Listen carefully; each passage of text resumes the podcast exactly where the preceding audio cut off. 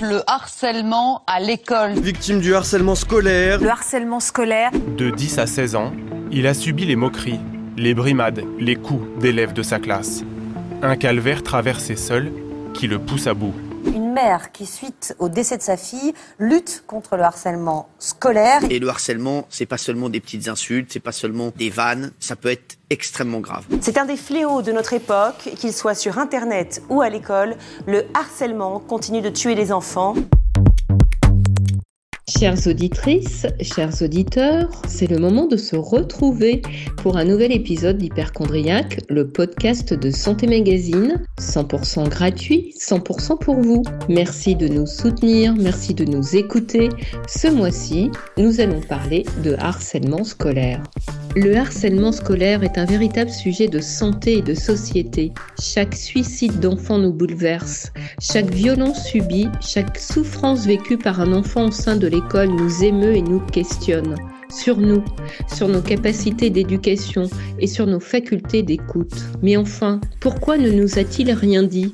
Pourquoi est-ce qu'on ne s'est rendu compte de rien? se demandent les parents et les enseignants quand le drame survient. Aujourd'hui, le harcèlement n'est plus tabou. La prise de conscience date de 2010 et le sujet est pris très au sérieux par le monde politique. Les premières assises sur la prévention du harcèlement ont eu lieu en 2011 à la suite d'une enquête réalisée par Éric de Barbieux, pédagogue, chercheur et ancien délégué ministériel à la violence scolaire. Selon son enquête, 10% des enfants sont victimes de harcèlement scolaire. Si l'on y ajoute les harceleurs, les suiveurs, les spectateurs et tous les témoins, c'est finalement toute la classe, toute l'école et donc toutes les familles qui sont concernées. Tout le monde est d'accord pour agir et mieux protéger les victimes. Plusieurs programmes de prévention et de sensibilisation ont été initiés par l'éducation nationale. La lutte contre le harcèlement scolaire est inscrite dans la loi. La plus récente crée, je cite, un délit de harcèlement scolaire qui pourra être puni jusqu'à 10 ans de prison en cas de suicide ou tentative de suicide de la victime.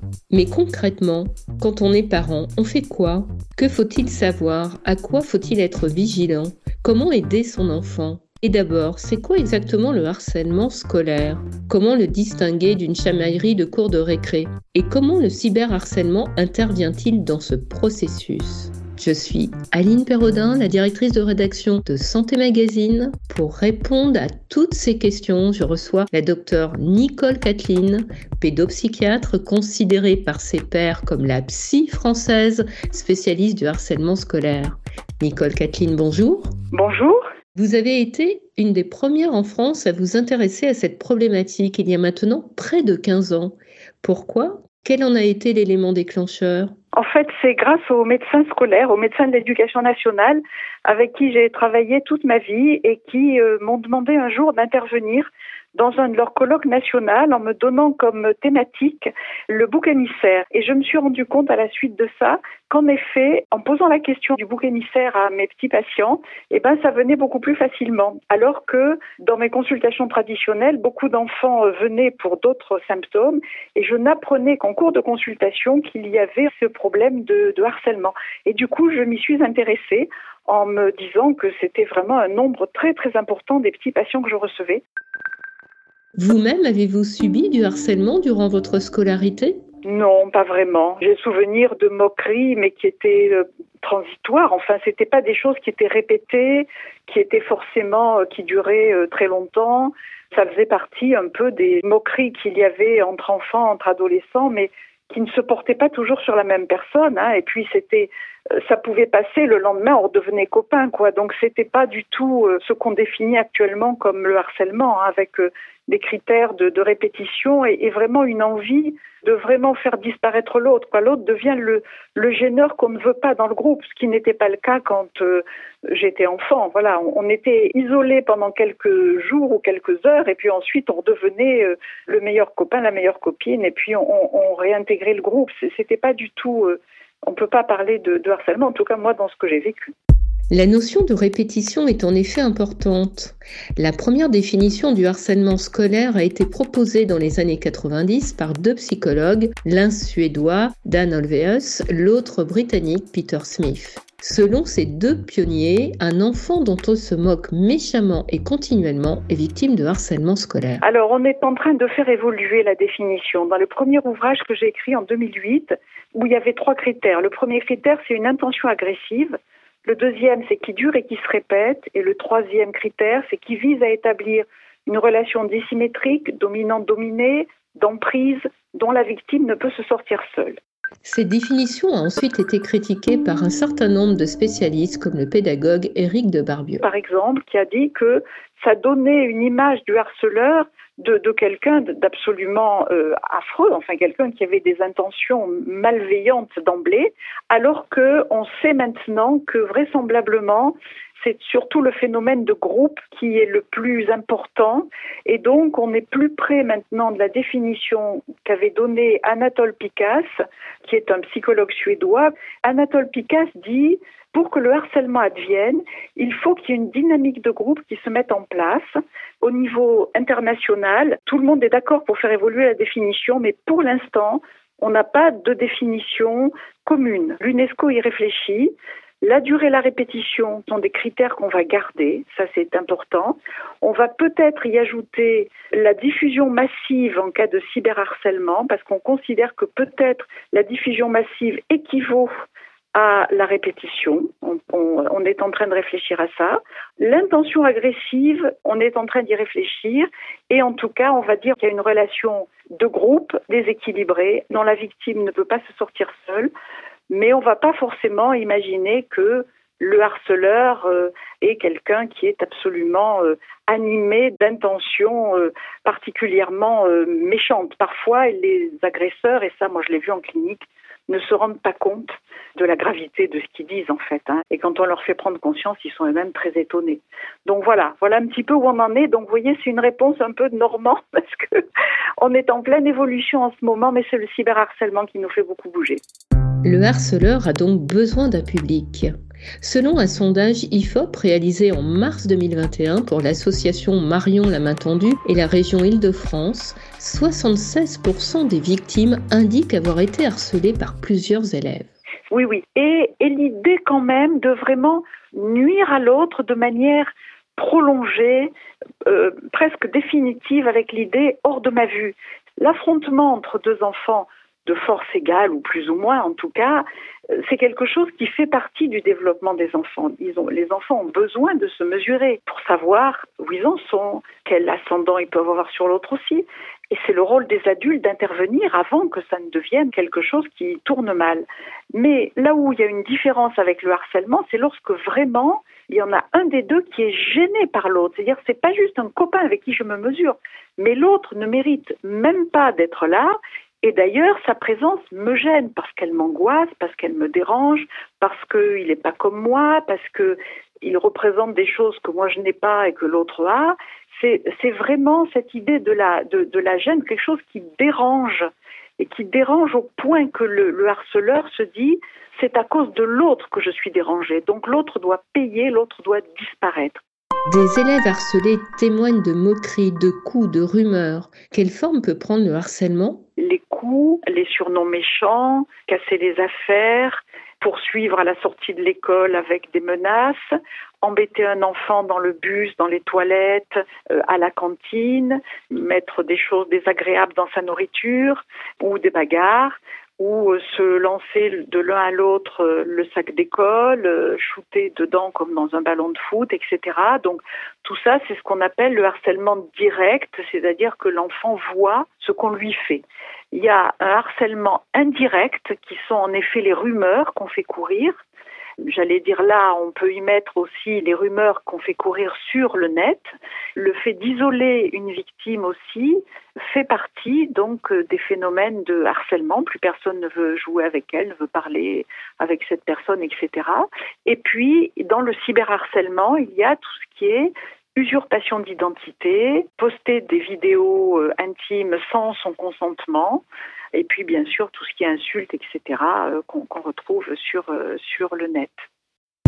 On imagine facilement combien ces agissements sont source de stress et d'anxiété pour l'élève harcelé. On comprend aisément qu'il aille à l'école la boule au ventre. Les conséquences du harcèlement sur la santé mentale sont graves. perte d'estime de soi, dépression, conduite à risque, comportement violent, phobie scolaire.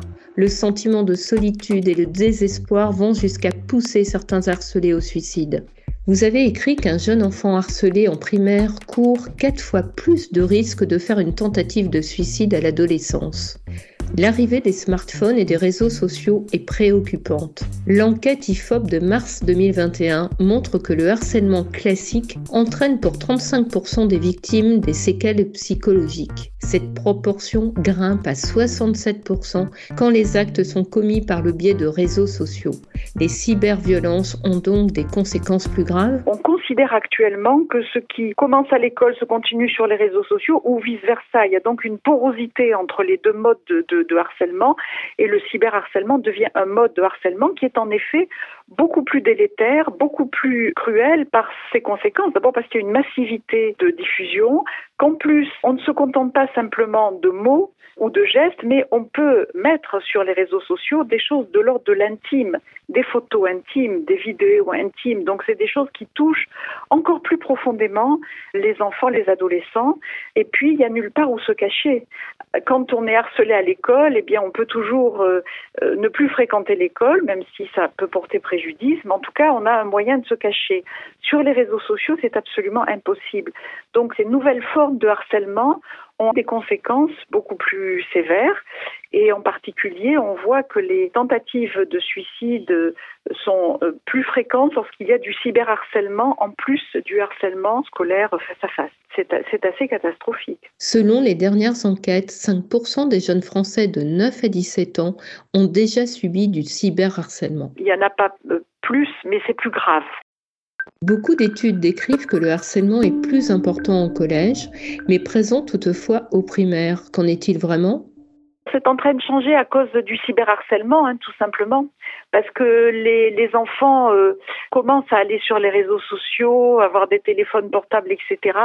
Normalement, ils ne doivent aller sur les réseaux sociaux qu'à partir de 13 ans. Hein. La, législation, c'est 13 ans. Mais ils y vont bien avant et maintenant, ils y sont aux environs de 10 ans. Là, vraiment, c'est quelque chose qui est en train de monter un petit peu au niveau de ce cyberharcèlement d'autant que les, enfants ne maîtrisent pas forcément toujours euh, bien euh, tous les codes des réseaux sociaux à cet âge-là. D'une manière générale, on peut dire que plus les enfants sont jeunes et moins ils ont conscience aussi du, tort que ça peut faire à l'autre. Et ça aussi, c'est un autre élément quand ils grandissent, ils peuvent plus facilement se mettre à la place de l'autre et imaginer ce que ça serait si ça leur arrivait. Et donc, on voit bien qu'à partir du lycée, par exemple, il y a très peu de, harcèlement. En tout cas, ça a bien baissé. Il y a plus de cyberharcèlement, il est vrai. Donc, on, on peut dire qu'au lycée, il y a les cas de cyberharcèlement sont en effet plus graves, mais il y en a moins. En revanche, au collège, il y en a plus et il y en a sans doute encore un tout petit peu plus au niveau de l'école élémentaire parce que à la fois ils ont moins conscience des conséquences et par ailleurs il y a l'inscription sur les réseaux sociaux qui est un petit peu plus tôt aux environs de 10-11 ans maintenant donc en toute fin euh, d'école élémentaire. Les jeunes enfants, harceleurs ou spectateurs n'auraient donc pas conscience de la souffrance causée à leurs camarades? Il y a des enfants qui ne s'en rendent pas compte et d'autres qui s'en rendent tout à fait compte. Hein. Euh, mais moi, ce qui m'a beaucoup surpris dans ma clinique, c'est de voir combien la majorité des enfants n'avaient pas conscience des conséquences sur l'autre. L'effet de groupe provoque une excitation à l'intérieur du groupe et ensuite les participants au harcèlement finissent par oublier complètement la victime et ils sont en train de chercher quelle serait la chose la plus, entre guillemets, créative pour se faire bien voir par le groupe des harceleurs. Et, là, donc, ils perdent de vue complètement la victime. Et quand on les interroge, mais ils disent non, mais c'était pour rire. Et on, peut les croire. C'est-à-dire qu'ils sont entre eux pour se faire rire entre eux. Et ils perdent de vue la victime. Il n'a pas le sentiment de faire mal. C'est bien ça le problème c'est que dès lors qu'ils arrivent à se rendre compte que ce qu'ils ont fait, ça n'est pas bien et que ça porte préjudice, je suis toujours stupéfaite de voir combien les enfants, la plupart, parce qu'il y a quelques enfants qui ont de réels problèmes psychologiques, mais combien la plupart disent non, s'était pas rendu compte. Vous n'aimez pas, je le sais, qu'on vous demande le profil type de l'enfant harcelé ou de l'enfant harceleur, car le harcèlement scolaire peut toucher n'importe qui à partir du moment où l'on se trouve dans une période de fragilité. Néanmoins, toutes les enquêtes soulignent que les filles sont deux fois plus victimes de harcèlement au collège que les garçons. C'est un fait. Certains élèves sont plus exposés que d'autres en particulier les élèves en situation de handicap, les élèves homosexuels ou encore ceux qui se trouvent en surpoids. Tout enfant qui a une différence par rapport au groupe. Donc cette différence, elle peut être relative, c'est-à-dire par exemple un enfant bon élève dans une classe difficile, vous changez cet enfant bon élève, vous le mettez dans une classe euh, un peu plus homogène par rapport à son niveau, il n'aura pas de harcèlement parce qu'il n'aura pas de différence, il sera comme les autres. Mais il y a aussi des différences absolues, c'est-à-dire quel que soit l'endroit où cet enfant sera, on verra sa différence. Et tout va dépendre de la capacité de tolérance des autres à cette différence. Donc au départ, il y a toujours un phénomène de différence. Mais ça peut être les harceleurs qui vont la créer, cette différence. C'est-à-dire qu'ils vont dire à quelqu'un, tu ne te comportes pas comme nous, ou tu ne t'habilles pas comme nous, ou tu n'as pas les mêmes centres d'intérêt que nous. C'est pour ça qu'on insiste tant sur cet effet de groupe, parce que ce groupe devient très puissant. Et quand vous avez en face une seule personne, elle va avoir du mal à se défendre. Mais les, enfants qui ont des différences absolues, ont plus de risques, quel que soit l'endroit où ils vont se trouver, d'être considérés comme tellement différents des autres. Et cette différence angoisse souvent les enfants, par exemple, avec un autisme ou les enfants qui ont des, des troubles d'apprentissage comme des dyspraxies, des choses qui sont un peu surprenantes pour les autres. Ça angoisse beaucoup les enfants qui se demandent mais comment c'est possible, mais qu'est-ce qui lui arrive? Et j'ai pas envie de le voir parce que ça me fait poser des questions auxquelles je peux pas répondre et qui m'angoissent beaucoup, donc il faut qu'il disparaisse de ma vue. Donc il y, a vraiment, souvent, c'est quelque chose de l'ordre du déséquilibre dans le fonctionnement psychique du harceleur et euh, le harceleur va vouloir se débarrasser de cette gêne en rendant la victime responsable et en voulant l'éliminer de sa vue. Comment les enfants victimes de harcèlement l'expriment-ils? J'ai pendant longtemps entendu euh, ça se passe pas bien, euh, mais c'est pas très grave. J'ai longtemps entendu des enfants qui avaient honte parce qu'ils avaient le, sentiment de ne pas avoir été capables de se défendre, comme si c'était de leur faute. Actuellement, j'ai plutôt l'impression presque du contraire, où de simples désaccords avec des camarades sont tout de suite qualifiés de harcèlement. Et c'est cette médiatisation aussi du phénomène qui est, tout à fait légitime. On a raison de le médiatiser, mais du même coup, parfois, euh, les enfants s'emparent un peu de ce terme parce qu'ils savent qu'il va faire réagir. Bien souvent, quand c'est vraiment du harcèlement, ils ont encore très honte de le dire et ne le disent pas. Et quand souvent ils, ils le revendiquent, il faut aller voir. Ça peut en être, mais ça peut ne pas en être. Voilà. Donc il faut être prudent. Alors que faire? Pour pouvoir réagir, il faut savoir.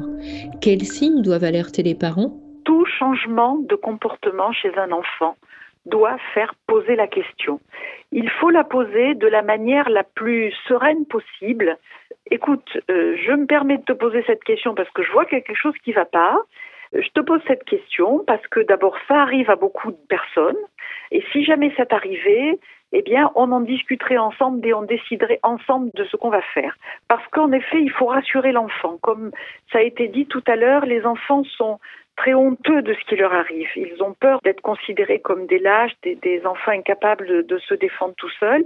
Ou alors, ils ont peur aussi d'inquiéter leurs parents et ils ont peur aussi que les parents prennent des décisions un peu radicales, comme par exemple supprimer l'accès au téléphone ou aux réseaux sociaux, ce qui est contre-productif. Donc, pour toutes ces raisons, les enfants vont pas forcément d'emblée aller dire aux parents euh, je suis harcelé. Donc, si le parent ne prend pas les choses en main et devant tout changement de comportement ne pose pas la question en disant écoute c'est peut-être pas ça mais je dois te poser la question parce que c'est fréquent et ça, ça arrive à beaucoup beaucoup d'enfants.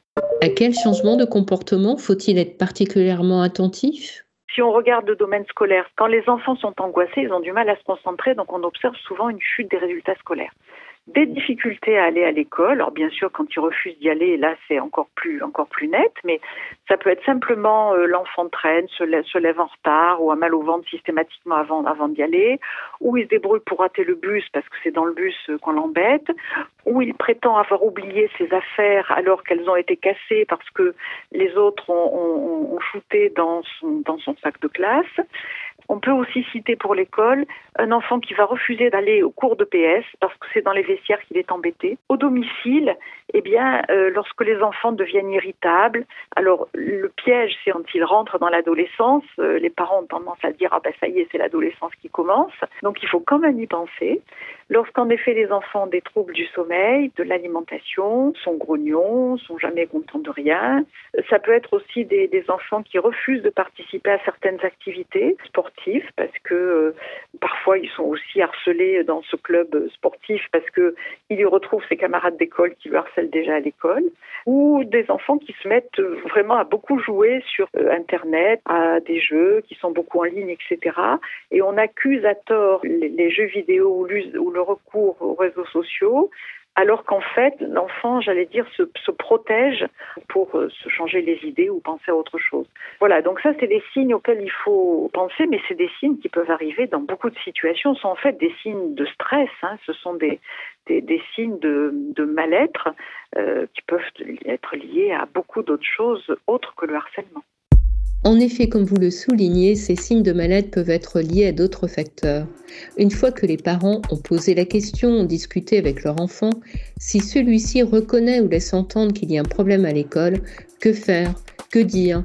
Quand on sait son enfant malheureux, on réagit souvent avec ses tripes et ce n'est peut-être pas la meilleure chose à faire c'est le rôle des adultes de rassurer les enfants. On n'a pas à demander aux enfants de se débrouiller tout seuls devant quelque chose qui est si compliqué. Donc, euh, il faut impérativement que le parent s'en mêle et ne donne pas en première intention les conseils traditionnels euh, du genre débrouille-toi tout seul, euh, tu n'as qu'à laisser dire ou défends-toi, etc. Ça peut être contre-productif chez certains enfants qui se sentent pas à la hauteur et se disent bah je je peux pas faire ce que mes parents attendent de moi ou, bien euh, des enfants qui au contraire vont considérer que euh, bah, faut se débrouiller tout seul dans la vie et qu'on n'a pas à compter sur les autres. Ça ne me paraît pas toujours une très très bonne idée. Au contraire, compter sur les autres, ça peut beaucoup faciliter la vie. Donc, euh, il faut arrêter de donner ce genre de conseils très généralistes. En revanche, il est absolument nécessaire que les adultes s'en mêlent. Alors, pour s'en mêler, il faut qu'ils essaient déjà de se calmer et de pas se précipiter pour régler eux-mêmes tout seuls la situation. Bien qu'adultes, ils ont aussi besoin des autres adultes pour que leur enfant soit définitivement en sécurité. Donc la première des choses, il faut que le parent aille voir l'enseignant. Là aussi, il faut que la discussion avec l'enseignant soit une discussion qui parte sur des bonnes bases, c'est-à-dire, écoutez, euh, voilà, j'ai observé ça, euh, à demi-mot, mon fils ou ma fille m'a laissé entendre qu'il y avait ça, est-ce que vous avez observé quelque chose et est-ce qu'on pourrait en parler? C'est-à-dire vraiment d'égal à égal, on est deux adultes en charge de cet enfant et il faut qu'on discute de la situation. Quelles sont les erreurs à ne pas commettre? De la part du parent, c'est il faut que tu me donnes euh, les noms de ce qui t'embête et moi je vais aller les voir et tu verras, ils vont se calmer, ils t'embêteront plus ou euh, je vais aller voir les parents, voilà et tu verras, ils euh, l'embêteront plus. Voilà, ça c'est des choses qu'il faut déconseiller aux parents. Il faut faire très attention parce que nos émotions sont parfois mauvaises conseillères. Elles nous entraînent vers des réponses immédiates, des, choses sans réflexion. Donc c'est la raison pour laquelle il faut toujours essayer d'aller vers un autre adulte qui n'est pas pris dans le conflit, donc pas, les parents du harceleur bien sûr, pour pouvoir en, en discuter sereinement. Donc il faut à la fois dire aux parents il y a des choses qu'il ne faut pas faire et des choses qu'il faut faire. Ce qu'il faut faire, c'est demander à l'enfant comment il verrait la meilleure aide pour lui, parce que c'est important aussi de rendre l'enfant un peu acteur de la situation, tout en lui disant il y a des choses qu'on pourra faire, mais il y en a d'autres qu'on ne pourra pas faire parce que là, si je fais ça, je ne te protège pas suffisamment. Et moi, mon rôle en tant que parent, c'est de te protéger. Il faut rendre l'enfant acteur le plus possible tout en le protégeant. Parler à l'enseignant d'égal à égal, c'est votre conseil. Mais si on a l'impression de ne pas être entendu, de ne pas être compris, à ce moment-là, il ne faut pas attendre, il faut contacter le référent académique. Il y a dans, dans, toutes les académies maintenant deux voire quatre référents académiques qui sont en charge d'aider non seulement les enseignants mais également les parents à trouver des solutions. Si vraiment les parents n'arrivent pas à joindre le référent académique, eh bien à ce moment-là, il faut conseiller aux parents d'appeler le 30-20 si c'est du harcèlement qui se passe dans le cadre de l'école, si c'est du harcèlement sur les réseaux sociaux, c'est le 3018. Et ces deux numéros, qui sont donc basés euh, à l'association e-enfance, qui est une association reconnue d'utilité publique qui a passé des conventions avec l'éducation nationale, ces deux numéros verts euh, vont si les parents sont d'accord, on leur demande l'autorisation, contacter eux-mêmes le référent académique pour qu'ensuite le référent académique essaie de régler la situation. Donc il y a quand même certaines procédures à connaître qui sont, de mon point de vue, insuffisamment connues par les parents. Donc voilà, le, protocole, c'est celui-là. Voilà, et là, normalement, euh, il n'y a pas de situation sans réponse. Et du côté de la famille de l'enfant harceleur, on en parle rarement. Pourtant, aucun parent n'a envie de considérer que son enfant est harceleur.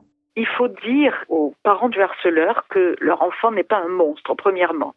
C'est-à-dire que l'enfant harceleur a été gêné par quelque chose. Donc ça veut dire que c'est un enfant qu'il va falloir aider, dont il va falloir comprendre euh, ce qui le gêne, ce qui l'ennuie, ce qui provoque ce mal-être.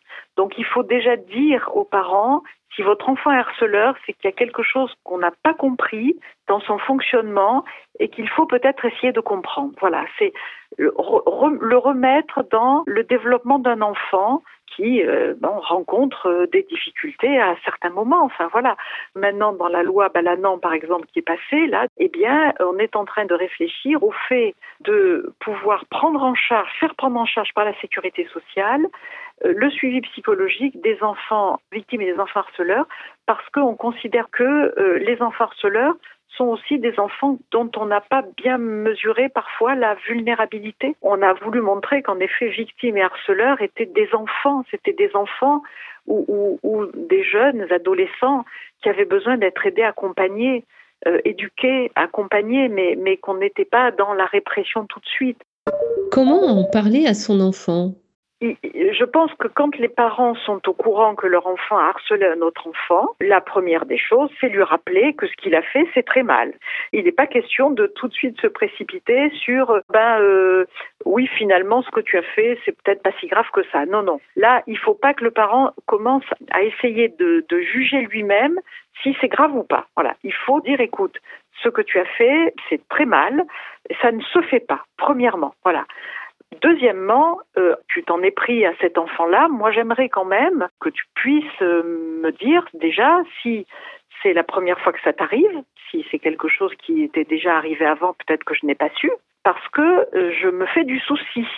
Si en effet tu as besoin comme ça de t'en prendre aux autres, ça m'ennuie un peu. C'est-à-dire qu'il faut déjà sanctionner, enfin en disant c'est pas forcément grave, mais c'est mal ce que tu as fait. Il y a une règle sociale on ne s'en prend pas aux autres de cette manière-là. Et quand on a un souci avec quelqu'un, eh ben, on, en parle, on, a d'autres moyens, mais ce que tu as fait là, c'est mal. Voilà. Deuxièmement, est-ce que ça t'est déjà arrivé? Parce que on se rend compte souvent que ça fait déjà un, moment que ça dure avec d'autres enfants. Donc c'est déjà le début de la prise de conscience par l'enfant. Est-ce que tu l'as déjà fait d'autres fois? Est-ce que ça t'est déjà arrivé? Rien que cette phrase-là, ça fait prendre conscience à l'enfant de ça avant de se jeter sur pourquoi tu as fait ça. Parce que là, pourquoi tu as fait ça, il y a des chances pour qu'enfant ne réponde pas ou minimise, parce que lui-même parfois ne le sait pas toujours, ou parce qu'il veut s'éviter une punition. Et à ce moment-là, que le parent dise écoute, moi, ça me soucie, si tu règles tes problèmes de cette manière-là, moi, je t'ai pas élevé comme ça, et je pense que c'est pas une bonne manière de, régler les problèmes. Il va falloir qu'on trouve de l'aide et qu'on demande à quelqu'un de t'aider, parce que là, il y a quelque chose qui ne va pas. Donc voilà, c'est juste ça, ça suffirait largement et ça éviterait de rentrer dans le est-ce que en tant que parent on juge que c'est grave ou pas, est-ce que c'était juste pour rire ou pas?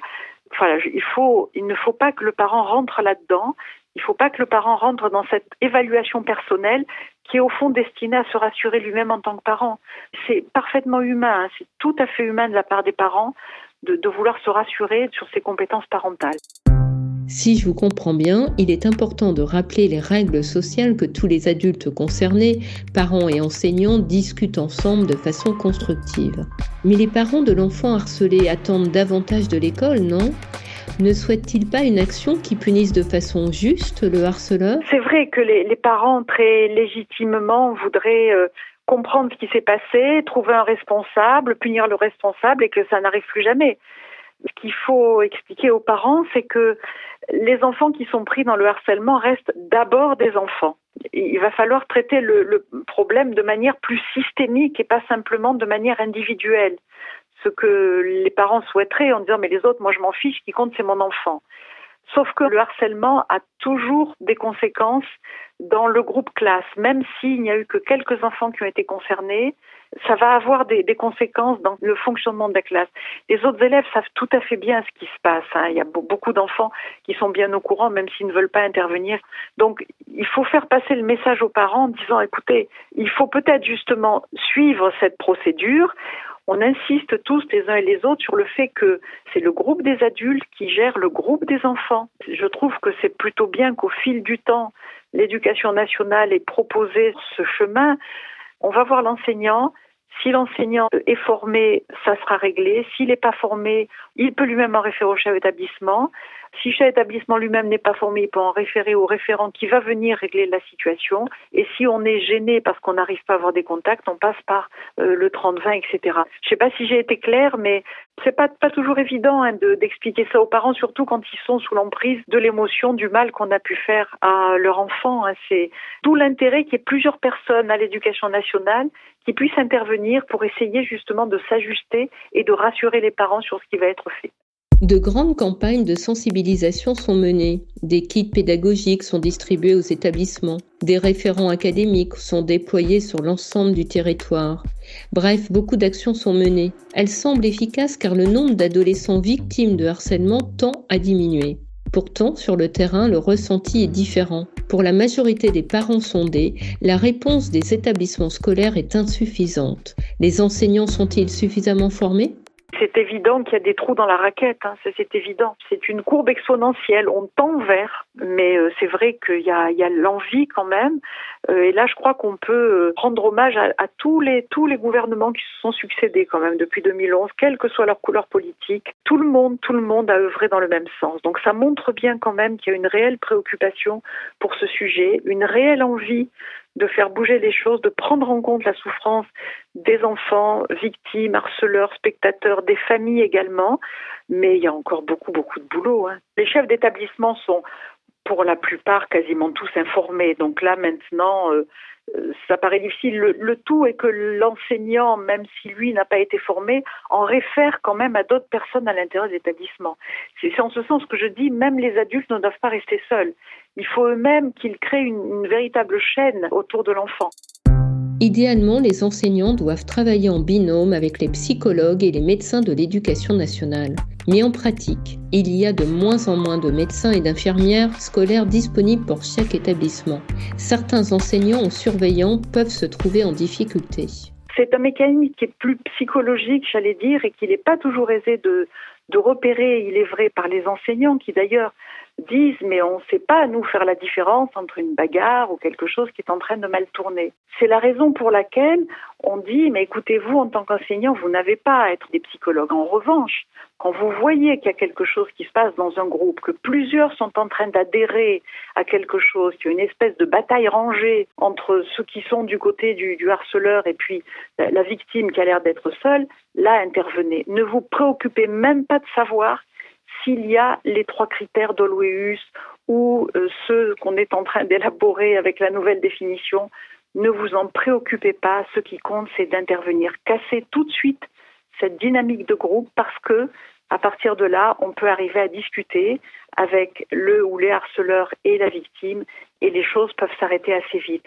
Donc maintenant, c'est vraiment les consignes qu'on donne, c'est d'intervenir très vite. C'est la raison pour laquelle il faut certes former des enseignants pour savoir comment intervenir, et deuxièmement, permettre aussi aux enfants de pouvoir intervenir eux-mêmes auprès de leur père. Comment un enfant peut-il intervenir auprès de ses camarades? Ils peuvent en effet euh, considérer qu'ils ne sont pas des balances en allant chercher de l'aide et ils peuvent tout à fait répondre à l'agresseur que lui qui est en tort et pas eux et que eux, en allant chercher de l'aide, ils sont au contraire dans le droit de la société, où il y a d'ailleurs un délit hein, de non-assistance à personne en danger. Et donc, on, on a formé, ou on est en train de former des ambassadeurs qui vont justement intervenir très vite pour éviter que ce phénomène de groupe n'apparaisse. On est vraiment maintenant très centré sur ce phénomène de groupe qui ne règle pas bien sûr le problème entre les deux. Hein. La gêne, elle est toujours là, mais elle, permet que ce harcèlement ne, se développe pas et n'ait pas des conséquences euh, trop graves parce qu'on sait que c'est la durée et la répétition qui font la gravité. Donc voilà, c'est un petit peu l'idée pour la prévention depuis 2015, des lycéens volontaires sont formés pour devenir ambassadeurs contre le harcèlement. En 2018, ce dispositif de prévention entre élèves a été étendu au collège. Mais la sensibilisation au harcèlement commence dès la grande section maternelle. À cet âge, on ne parle pas encore aux enfants de harcèlement, mais de vivre ensemble. Parler du harcèlement en tant que tel est possible à partir de 8 ans, quand l'enfant acquiert la capacité de se mettre à la place de l'autre.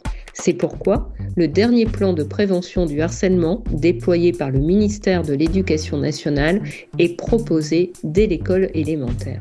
Que dans le programme phare également, c'est les 10 heures qui sont proposées annuellement du CP jusqu'à la terminale de sensibilisation au harcèlement. Le seul souci de ce programme phare, c'est qu'il est sur la base du volontariat. C'est-à-dire que tous les établissements ne sont pas obligés d'appliquer le programme phare. Ceux qui l'appliquent auront un label. Vous savez, comme les villes qui, à l'entrée, ont une fleur, deux fleurs, trois fleurs, quatre fleurs. Une autre approche consiste à apprendre à l'élève harcelé à se défendre, à lui donner des outils pour qu'il parvienne lui-même à gérer la situation d'agression. Est-ce possible? Est-ce souhaitable? On a quelques collègues hein, qui euh, pensent en effet qu'il faut outiller les enfants. J'ai bien entendu ce mot que vous avez utilisé. Je ne sais pas si c'est toujours possible dans tous les cas. Et par ailleurs, ça semblerait dire c'est celui qui a le dernier mot qui gagne. Je ne suis pas sûre qu'on fasse passer un bon message aux enfants. Parler du harcèlement, c'est donc une bonne manière de réfléchir à l'éducation, à la citoyenneté. Oui, moi je, je, pense que si on apprend très tôt aux enfants à reconnaître que certaines différences nous mettent à mal, provoque chez nous des émotions et qu'on arrive à mettre un nom sur ces émotions et qu'on se dise au fond si je laisse parler mes émotions, je vais faire des bêtises. En revanche, une fois que j'ai vu mon émotion et que j'ai essayé de comprendre d'où elle vient, je veux peut-être trouver une autre solution que d'expulser mon émotion sur l'autre en le rendant responsable de ça.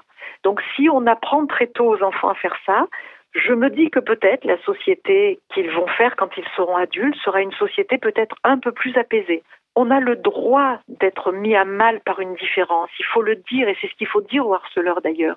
Tu as le droit d'être dérangé par quelque chose, mais tu n'as pas le droit de faire passer cette émotion en t'en prenant à l'autre. Il y a d'autres moyens, tu peux y réfléchir, tu peux trouver d'autres solutions, mais ça, t'en prendre à l'autre, c'est interdit. Voilà, c'est pour, toute cette raison, je pense que s'occuper du harcèlement, ça va permettre de réfléchir au fond à, à qu'est-ce que ça nous fait d'avoir quelqu'un de différent. C'est apprendre aussi la nuance, c'est apprendre euh, la tolérance. C'est une manière de lier les besoins individuels aux besoins de la vie en groupe je pense que notre société est en train de se poser ces questions-là. C'est pour ça que ça arrive. Hein. Merci Nicole Kathleen pour toutes ces explications.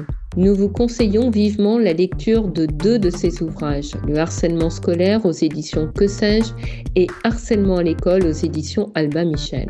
Pour les plus jeunes, nous conseillons la série de BD Mortel Adèle, éditée chez Bayard Jeunesse. L'auteur Antoine Doll, alias Monsieur Tan, y met en scène les années de harcèlement qu'il a subi au collège. C'est drôle et c'est intelligent. Enfin, nous vous proposons un outil numérique. L'application Colibri s'adresse à la fois aux enfants et aux parents qui détectent des premiers signes de harcèlement. Créée par l'association Marion la main tendue, elle est disponible depuis avril 2022. Le harcèlement n'est pas une fatalité. J'espère que ce podcast vous aura donné quelques clés sur ce sujet. Hyperchondriac est un podcast de Santé Magazine. Vous pouvez l'écouter sur Deezer, Spotify et toutes les plateformes de podcast. Si vous avez aimé cet épisode, dites-le, partagez-le, abonnez-vous, écrivez-nous sur nos pages Facebook et Instagram et à l'adresse rédaction nous vous donnons rendez-vous le mardi 24 mai pour un prochain épisode. Nous parlerons de beauté, de perfection et d'imperfection.